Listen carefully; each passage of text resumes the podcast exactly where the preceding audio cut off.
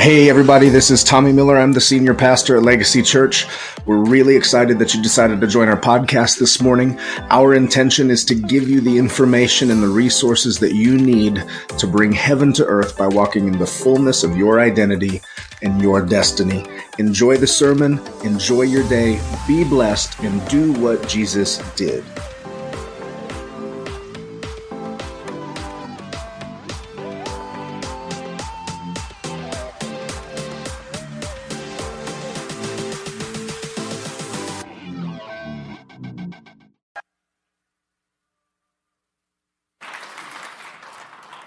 Good morning. You guys ready? Can you tune that out? Check one, check two. Fantastic. So we're gonna we're in week three. Mm. I asked them to make me sound like Morgan Freeman. This is what we got. Check one, check two. All right. Will you guys pray with me? Father, thank you so much for these incredible human beings. Thank you that New Philadelphia is the most significant city on earth. I thank you that this place is an open heaven. Nobody can leave here the way they came in.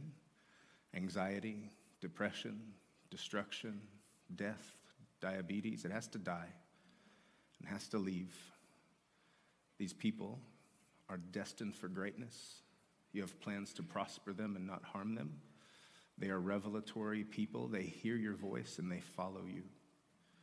Father, I'm asking right now that this continually grow in revelation, in identity and destiny. You have your way today in Jesus' name. Everybody said. Amen. All right, I'm going to lay some foundational things before we jump in. The, the title of today's message is The Co Creative Posture, okay? Believe it or not, it wasn't planned, but it is a perfect, perfect message to kick off our 21 day uh, Revelator Challenge. How many of you are in that already? Yeah, it's, it's absolutely remarkable. And what I want to do, I want you to keep like an actual quantifiable track of what's happening in your life during the 21 day challenge because we've already had people that have kind of moved into this identity and creative focus and they're healing themselves. I know that sounds wild, but we've had people healed from anxiety, we've had people healed from diabetes, and it's, and it's simply because they're partnering with truth. They're partnering with truth. They've tried everything. It's like the woman with the issue of blood. Like she gave all of her money to doctors, then she touched the hem of Jesus' garment and was gone. Right? That's how it works. So, the title of today's message is The Co Creative Posture. And it just, it's simply meant to affirm the function of humanity on earth.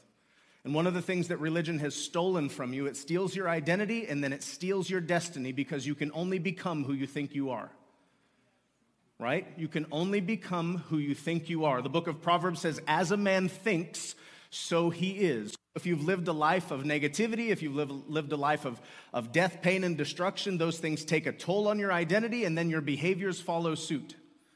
You will never step into everything that God has planned for you if you don't think highly of yourself. As a matter of fact, let's just lay some super foundational things. In the book of Genesis, God said that Adam and Eve were very good, and then He told them to be fruitful, multiply, fill the earth, and subdue it, right? If God tells you to do something, it's a guarantee that He has already supplied the ability to make it happen. Yet, Adam and Eve failed to be fruitful, to multiply, to fill the earth, and subdue it. They did not accomplish their destiny because something foundational took place in Genesis chapter 2. It was this If God says that you're very good, and then something tells you that you have to do something to be very good, are you very good anymore? No, at least you don't think so. Right? So the introduction of religion was not the law of Moses, it was Genesis chapter 2. You have to follow a rule to become like this guy, rather than believing that you're already like this guy and then your behaviors will follow suit. So if you're striving to become something that you already are, your striving will end up in endless cycles of dissatisfaction. You'll never make it. If religion has taught us anything, it's that you will never measure up. The law came to condemn and convict. That's what it says. Right? So, the only way to function out of who you actually are supposed to be, to walk out the destiny that you're supposed to walk out, is to rest in identity that He has proclaimed, not the one that you've witnessed. Right? Each one of you became holy the moment you were born. Each one of you were holy as He is holy before the foundation of the world. So we've spent um, almost 14 weeks laying this foundation. Okay? Who you believe he is becomes who you believe you are. And who you believe you are determines the destiny that you actually accomplish. Theology, theosis, theocracy. You with me? So it's wildly important that you understand something very, very special about this Bible is that it's perfect when you read it and rightly divide the word of truth. Okay? The Bible says that Jesus is the express image of the Father. Jesus is perfect theology. The number one thing that Jesus got in trouble for saying was that he and the Father are one. Okay? As a matter of fact, Jesus only, said he only did what he saw the Father doing. And here's where today's sermon comes from. He only said what he heard the Father saying. Okay? That should cause you to simply revisit how you understand this book. Because there are instances of, of God saying some things and committing some atrocities that Jesus would never find himself involved with. Right? So you are now responsible to read the old covenant through the lens of Jesus Christ. When Jesus was resurrected, he got onto the road to, of, to Emmaus and he reasoned with them all of the things concerning himself in the Old Testament, right? So you can't enter the Old Testament without using Jesus as your interpretive lens. Does this makes sense? Okay.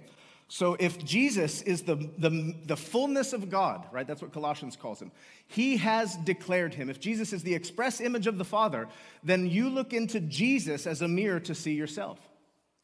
And it's not by works, it's not because of what you've done, it's literally the rock from which you were hewn. That's what Deut- Deuteronomy says.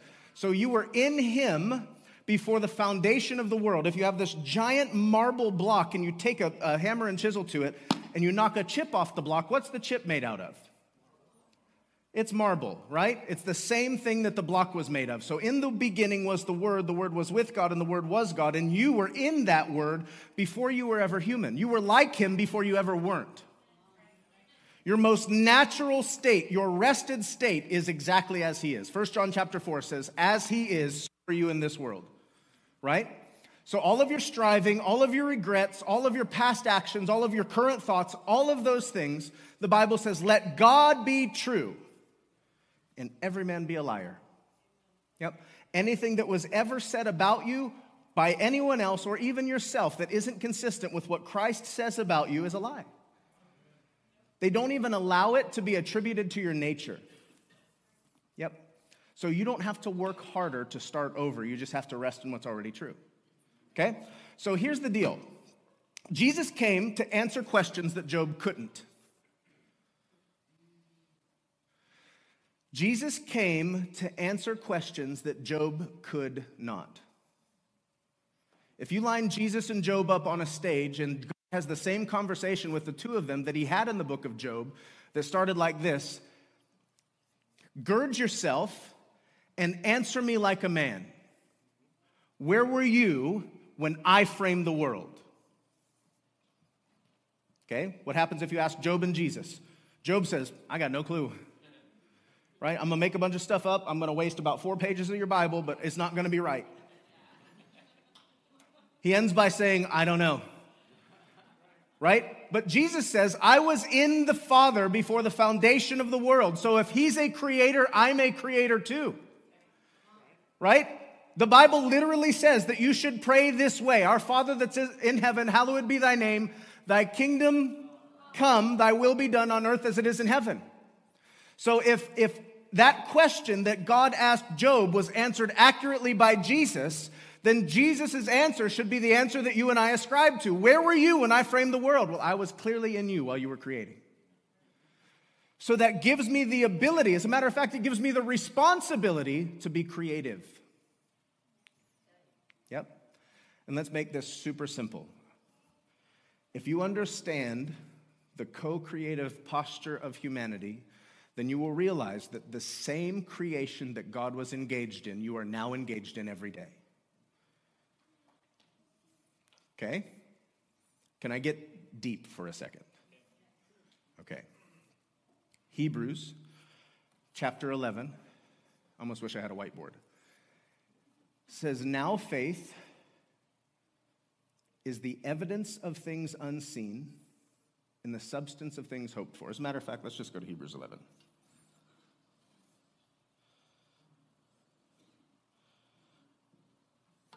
Go to verse 3.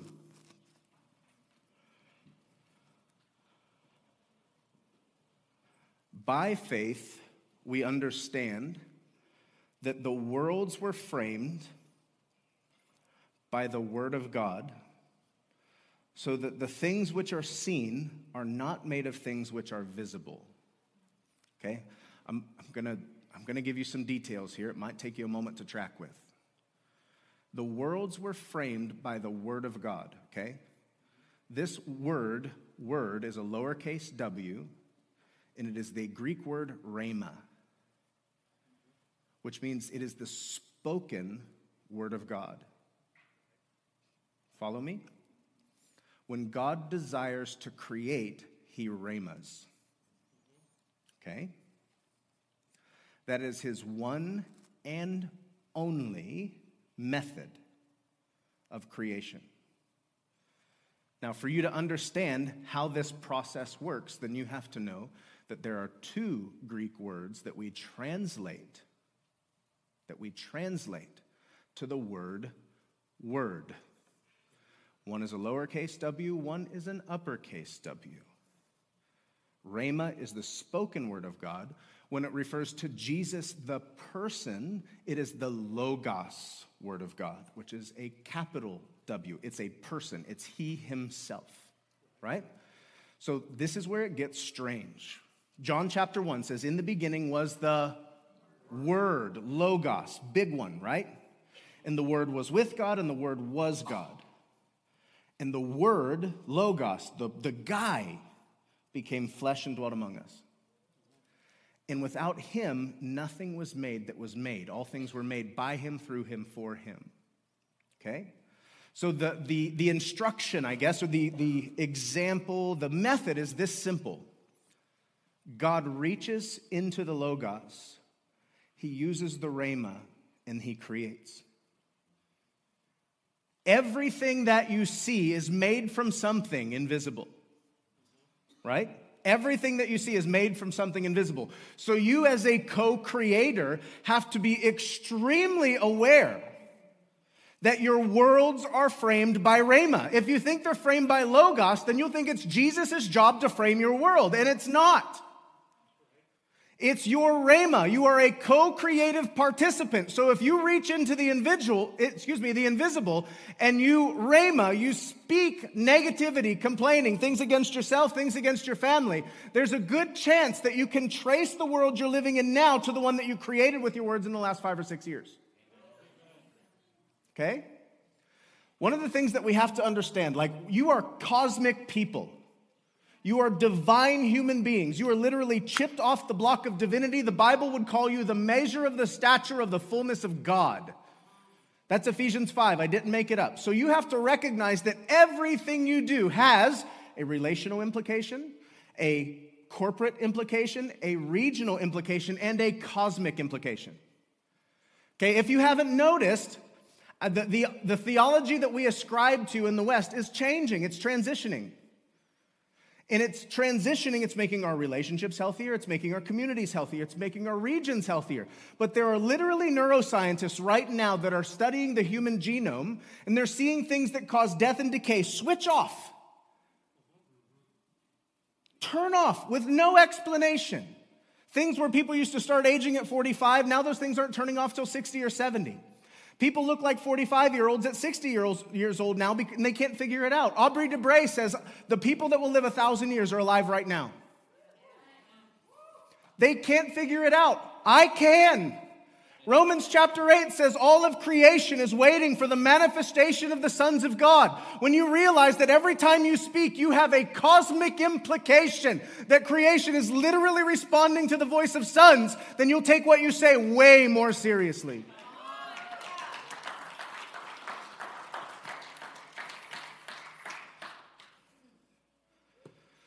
God's method of creation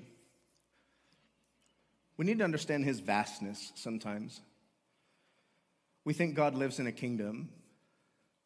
We think God lives in time. We think God lives in space. But in reality, God is the thing that overshadows all of those things. Time, kingdom, and space are in him, right? How do we know? Because he reached into himself, the Logos. He partnered the Logos with the Rhema, and then he saw. He saw that it was good. Right? Do you see? You partner with the Logos, with the Rhema, and then you see. The downside of this is that you can reach into anything invisible and partner it with the authority and the dominion of humanity, and you get what you say. Yep. Did you ever notice? I hate to say this, I'm calling some of y'all out. Some of you are always sick because you say you're always sick. You never know what came first, the chicken or the egg. You know? But sometimes you fall prey to patterns, right? You might have started off okay, then you just hit a few too many bumps, and then those bumps caused you to enter into this complaining cycle. And then this complaining cycle actually yielded more of the very thing that you never wanted, right? Sometimes it's not up to you, sometimes you just get into your situation by chance. Sometimes you got into a situation that you were supposed to govern and it ended up governing you, and then you just end up in this loop. Yep. It sucks because I complain. I complain because it sucks. yep. Get it? Know what I'm saying? Okay. So there's so much content and so much understanding. Like, I, I want you to see the, the absolute trust that God places in his creation. Even in Genesis, the language that he uses, he said, Let us, you know, the, the, the Trinitarian Godhead, make them in our image, and then let them have dominion right? If I say, let us order pizza and let them eat it, I'm starving. Do you get it? Like he's very intentional about the language that he uses. He's not, he, he never intended after he sat down to have to take the reins back from humans because humanity created an image of God, creates what God creates. They produce what God produces. So until you take full responsibility for your time and your region and know that the things that you're creating are actually standing the test of time. That's why your theology matters. If you believe that we're going to hell in a handbasket, you might take us to hell in a handbasket by faith. Yep, thanks a million. I, I almost named a few denominations, but I think I'll refrain. of the increase of his government and peace, there will be no end. The kingdoms of this world are becoming the kingdom of our God. That's his intention. So if you think it's going downhill because of what you're seeing on the news, what you're seeing on the news is actually a reflection of how the church sees themselves. Get it? Okay, let me show you how important this is. There's, uh, and we teach this frequently because it's one of the most important things. Uh, for you to understand this Bible, you need to understand how to rightly divide it, right? So Moses goes up the mountain in Exodus 19. Exodus 19. God gives him the law. Moses comes back down off the mountain. He's wearing a veil because nobody wants to look at him. Okay, if you're not responsible in, in checking this book out, you won't realize that in Exodus 11 and Exodus 13, God spoke to Moses face to face as a man talks to his friend. Okay, so you thinking that God is too holy to look at you is stupid. Yep, it's not right.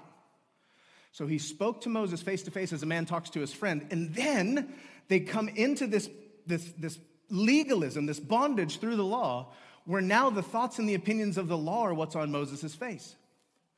So previously, he, he met God face to face, came back down, talked to the Israelites, no issue. But if it teaches you anything, that you become who you think God is.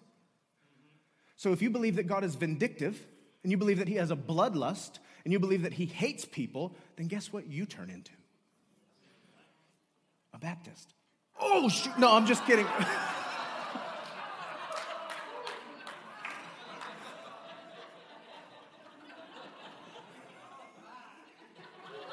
I'm just kidding. There aren't any real ones left. They've, they've all strayed. Okay. You turn into a legalistic son of a gun, right? They carry who they think God is. But then you have Jesus. He has the same encounter. Jesus Christ, the measure of the stature of the fullness of God, meets God on the Mount of Transfiguration. And his, not just his face, his entire body, even his clothes start glowing. And then he comes down off the mountain and he gets a completely different response. Cities start emptying out. They start running to Jesus because they recognize the voice of the Father, not the voice of this legalistic law. The voice of the Father is, These are my beloved sons. In them I'm well pleased, right? Bring them to me. So it says the cities emptied out and they came and he healed all who were sick. Do you know what happened when Moses came down off the mountain? 3,000 people died. Just because the law existed, 3,000 people get slaughtered with a sword. Get it? Okay. So you become the, who you believe God is. If you think he's vindictive, then you'll become vindictive. If you think he's judgmental, you'll become judgmental. Now, here's the, the, the bad thing. this, I want you to start reading the Bible as, as naturally consequential, okay? Not as God instituting punishments. That's the framework that he said. If, if you eat of that tree, you're going to die. Right? It's like telling your kid if you stick the fork in the light socket, he didn't say, I'll kill you, right? He said, You're in trouble. It'll hurt you, right? So, the natural consequence of judgment is that you judge yourself with the same measure. Judge not, lest you be judged. Right? He didn't say he was going to judge you. He said, if that's who you think he is, then that's who you'll strive to become. So if you can't find contentment in anyone you see, I already know how you feel about yourself. It's never enough. You never measure up. You're not a good enough wife. You're not a good enough husband. You're not a good enough parent. You're not a good enough employee, whatever it is. If you believe that he's judgmental, you'll become judgmental, but the, the source of your judgment of other people is the standard that you hold yourself to. And if you can't match or meet your own standard, how do you expect anyone else to? You're a miserable person that makes people miserable. Yep. Get it? Performance based relationships never work. They never work. Okay. Good so far? Okay. So, two things. One is Psalm chapter 110. No, no, no, no, that's not where I want to go. Psalm 116, 15. Don't even go there. I just want to mention it to you. It says, The heavens, yes, even the heavens belong to the Lord, but the earth he has given into the hands of men. He has given into the hands of men. So that, that delegation language that he used in Genesis is the language that he continues to use. And what you might not realize is for 4,000 years of human history, God was not in control. Okay? He was in charge, he was not in control. Okay, if God were in control, you could never trust him again. If God were in control, you could never trust him again. Why? If I say, let me make this church in my image, and then let Mel have dominion, and then I step in and micromanage Mel every time she's doing something wrong, then my word of letting her have dominion means nothing. Right? So God turns over dominion to humanity in Genesis, and he refuses to take it back. So, for 4,000 years, there's a bunch of human beings that see a fallen God and see a separated people, and all of creation responded to the separation that humanity believed that they were in. So, the first thing that Jesus comes to restore is that which was lost, right? And you have to, you have to ask questions. Like sometimes the third question you ask is the best. Like, what did he come to seek and save? That which was lost. Well, it was lost. People were lost, okay? Good start. What else was lost? Why were people lost? Well, because the co regents were lost. The found people were now lost. Okay, why were the found people lost? Because the image of God was lost. That's where you start. Jesus came to restore that which was lost. Right? We saw God as vindictive, judgmental, and bloodlustful. And then Jesus came to prove to you that God doesn't throw stones. Get it? So this, this woman is literally thrown at his feet, caught in adultery.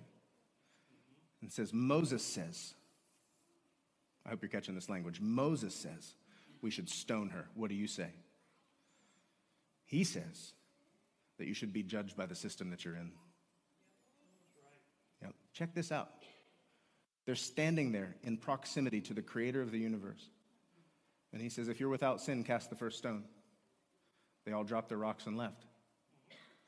Jesus looks at her and says, Where are your accusers? She said, No one's here to accuse me. He said, I don't accuse you either. Listen, I judge no one. Okay? Here's what's really cool about that. This is a perfect picture of who you believing God is determines who you think you are.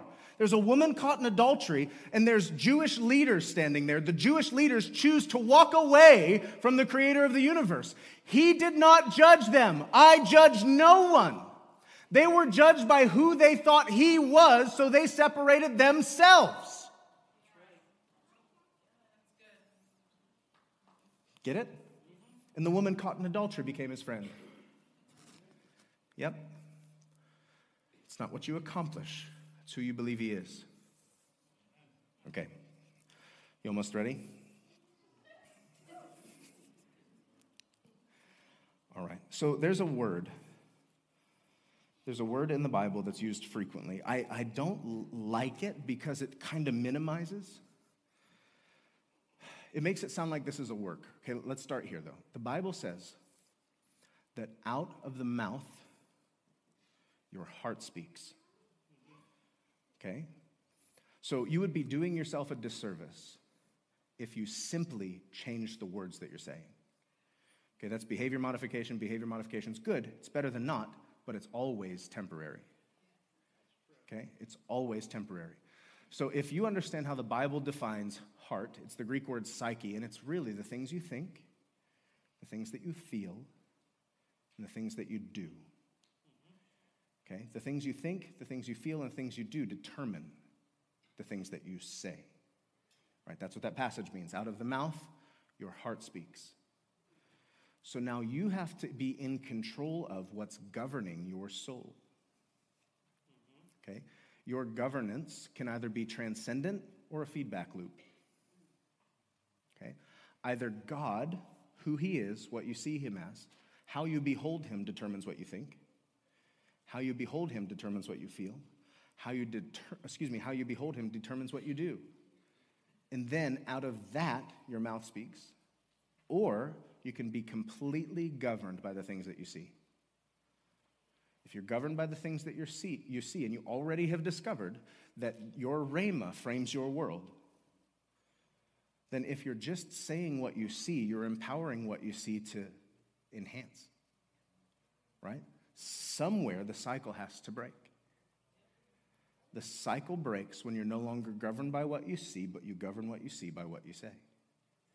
Right? This is Genesis 1 he said he saw the, the earth and it was dark and without form. And what did he want? Light and structure. So instead of going, it's so dark, it's not even pretty. He never said what he saw, but he did see what he said. Get it? He didn't have to complain about what was in front of his eyes. He changed what was in front of his eyes by understanding he's the creator. He doesn't have to settle for sensual feedback. He can speak and change things. You get it? Do you know what's going to happen when 150 people spend 21 days speaking life in this county? And Write it down and hold yourself accountable. You're not a baby. Okay? Like, I'm, I'm calling some of y'all that just think you're naturally negative. Just quit. Grow up. Spend 21 days doing good for something other than yourself. Okay?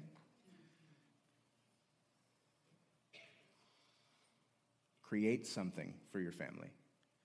Create something for your local church. Create something for the cosmos. You will see quantifiable evidence of your decision to participate with heaven on earth. Cool? All right, I'm almost done. I told you, I, didn't, I don't like this word complaining because it sounds, it sounds less divine or less cosmic than it is. But do you realize that complaining kept a lot of people from their promises? There was an entire generation of Israelites that, that were just simply called to go into a promised land, the man, land flowing with milk and honey. They got there. God says, Go in, kill the giants, take it over. And they got turned back around to go wander the, the, the wilderness again. Do you know why? They complained. It was that simple. They lost the promise because they said what they saw instead of knowing that they would see what he said. They lost the promise because they said what they saw instead of knowing that they could see what he said. Get it? Okay. Here are one, two, three, four reasons that complaining will steal your destiny. Ready? Number one, it promotes darkness rather than replacing it. It promotes it rather than replacing it. Philippians 2:14. You don't have to turn to these. I'm going to try to get through them quick. Says, "Do all things without complaining." right? Sounds pretty. yep. Do all things without complaining and disputing, that you may become blameless and harmless children of God without fault in the midst of a crooked and perverse generation, among you, whom you shine as lights in the world. Do you see the correlation? You shine if you don't complain. Yep, you shine if you don't complain. These are simple things. Simple things. I watched a TED talk yesterday. I'll put it, I'll put it on my Facebook. It was uh, the, oh man, what was it called? the cardinal sins of, of speaking. And it wasn't about public speaking, it was about how to be heard as a human. And this guy, how many of you have ever heard or, or have ever thought when you're in a conversation like everybody talks over you? Yep, okay. So he gives seven reasons why that might be. The human psyche is trained to turn off negativity. If you're drama filled, and negative focused, you lose credibility without anyone deciding that you do. People that are positive, solutions focused people have their voices heard. You can be sitting around the table at the coffee shop and you want to tell a story, but if you've been a negative person leading up to that, people have already trained themselves to tune you out. Yep, the human psyche is trained to protect itself from you. I know, right? Even in politics even in politics. Um, too many people listen to us for us to be as funny as we used to be. Gosh. People vote for solutions. Right? They don't vote for the person that can point out the most problems. It takes zero talent to point out problems. And the human brain, the human brain is literally trained to silence your frequency when you're a negative person. So ask yourself if you're the voice at the table that nobody hears, maybe there's a reason. Yep. So you shine in dark places when you don't complain or dispute. Good? Number two, when you understand, number two is it empowers destruction. When you understand your co creative posture, then you'll realize that sometimes what you see is empowered by what you've said. Right? Uh, this is 1 Corinthians 10 10. It says, Nor complain as some of them also complained and were destroyed. Now, all these things happened to them as examples, and they were written for our admonition upon whom the ends of the ages have come. So, 1 Corinthians chapter 10 shows you that them losing everything by complaining is an example that you wouldn't lose everything by complaining also. Get it? You're about to start 21 days of no complaining, gossip, or negativity. Do it. You'll thank me in 21 days. I promise. Number three. I like this one. It's deliberate disobedience. Psalm 106 says, They complained in their tents and did not heed the voice of the Lord. Heeding the voice of the Lord means you don't complain. Number four, it's a manifestation of the old you that Jesus paid to take care of. Jude 1, 16 through 19. This one I might spend two or three minutes on. I won't just buzz through it because it's important. But it says, These are grumblers, complainers. They walk according to their own lust and they mouth great swelling words, flattering people to gain advantage. But you, he's making a distinction, right? But you, beloved, remember the words which were spoken before by the apostles of our Lord Jesus Christ, how they told you that there would be mockers in the last times that would walk according to their own ungodly lusts. Ready? This is, this is the part you should hone in on. These are sensual persons who cause division. Okay, do you know what a sensual person is? It just means they're governed by the things that they can touch, taste, see, and smell. In the Bible, the word sensual doesn't carry the same kind of definition that it does for most people. You know what I'm saying? sensual just means that you're governed by your senses. And if you're governed by your senses, you will be divisive. If you're governed by your senses, you will be a grumbler. If you're governed by your senses, you will be a complainer right? And if you are a grum- grumbler and a complainer and divisive, you will walk in the world that you create. Get it? Is this simple? Okay. Did I say there were four? Ah, did, was that four? All right, I'm done. Not all the way. Not all the way. Go to James chapter 3. This is where we'll finish. Verse 1. You guys okay? Okay. Did you learn something today? Okay.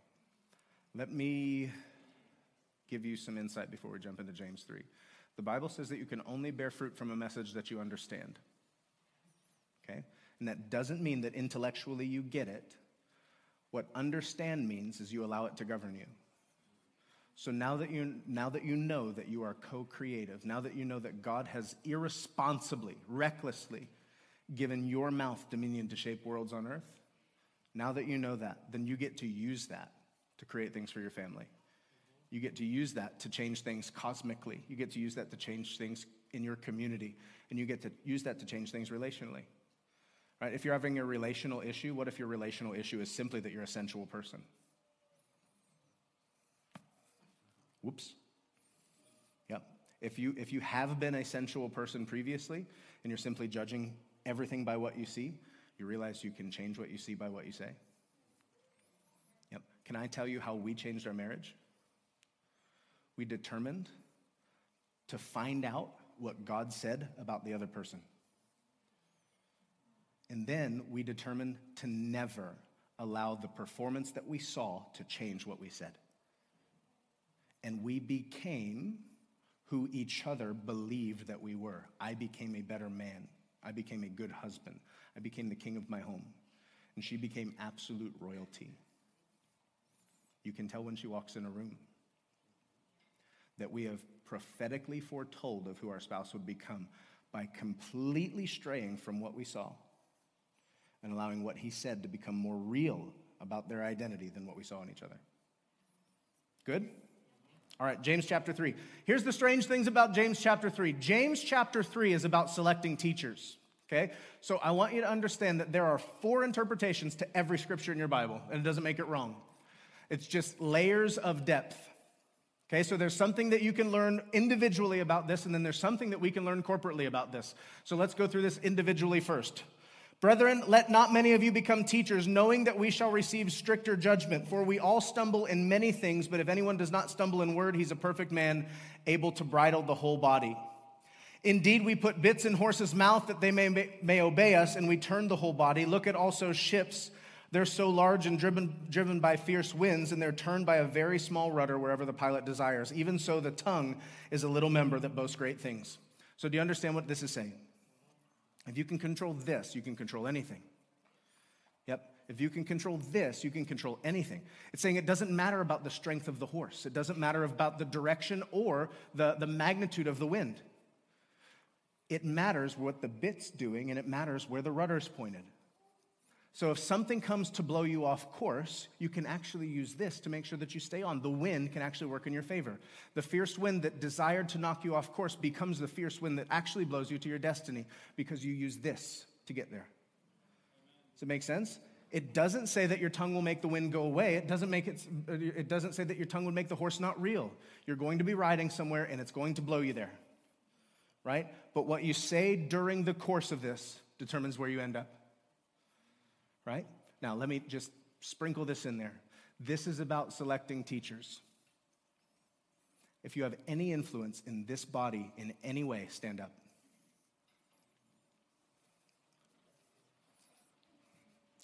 Okay. We always use this terminology. If it's in the pulpit, it's in the pews. James is saying, Let not many of you become teachers. Let not many of you become teachers because you receive stricter judgment. What, what that actually means is you have more authority, right? Let not many of you become teachers because they have more authority, but if they can handle this, they can change this. That's what it's saying, okay? He's able to bridle the whole body. So if you have complainy and grumbly teachers, you have complainy and grumbly people. Okay? You may be seated. Thank you. James 3 is not directly about you personally. James 3 is about the reestablishment of a church that was scattered. And James is telling them that if you're going to make somebody a teacher, they have to know how to bridle their tongue. Because if they can bridle their tongue, the entire body will benefit. Get it? Is it good? Okay, listen. I know it's later than usual by two minutes. How'd that happen? Okay. Um,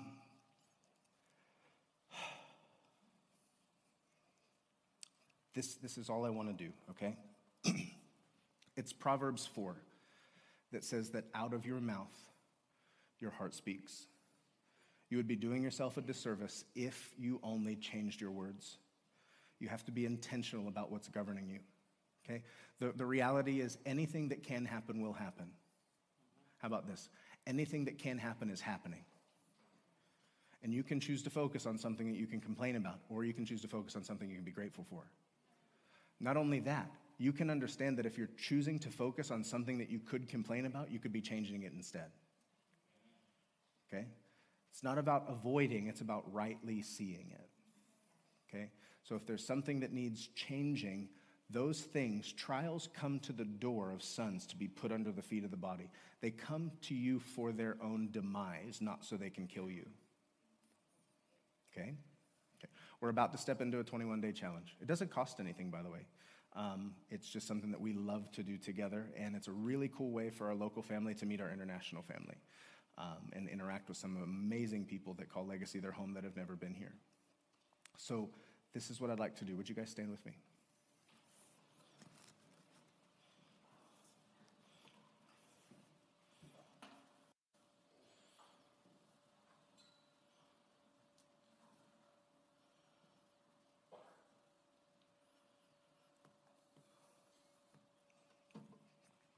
So, one of the questions that we get pretty frequently is people are so naturally minded. My wife just reminded me of this. People are so naturally minded that they think they're lying when they refuse to partner with what they see because the natural reality has become their reality, right? So are you telling me to lie? Like if my marriage is a mess, are you telling me to, to lie?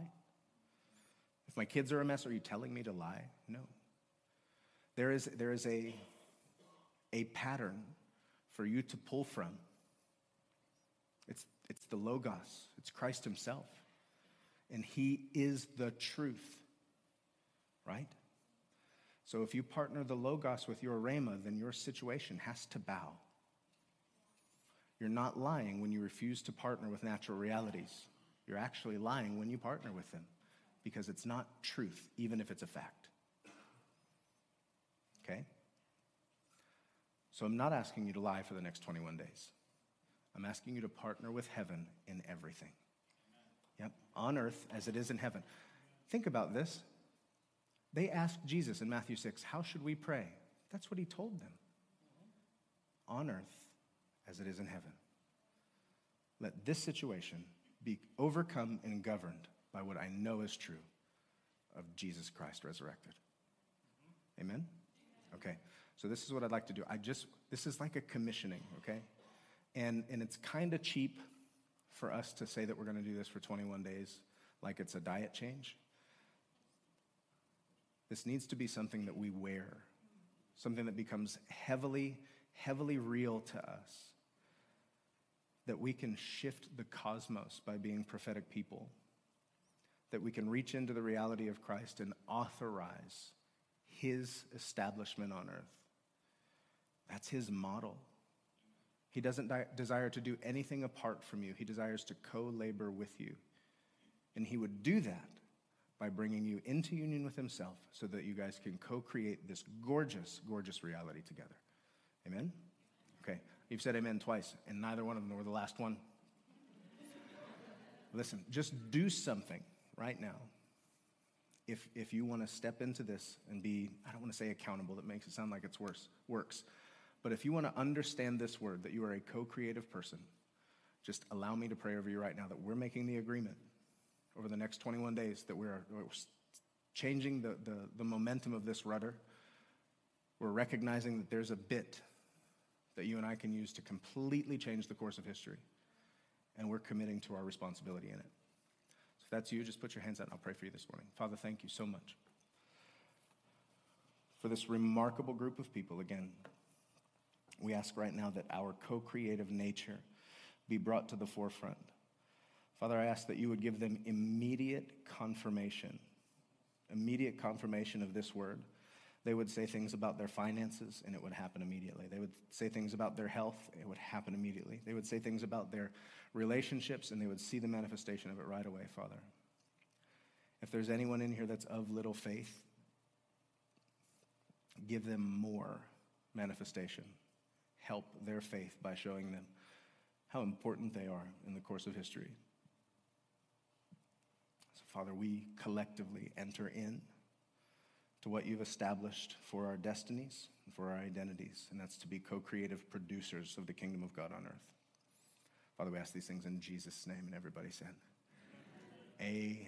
Amen. Thank you guys so much.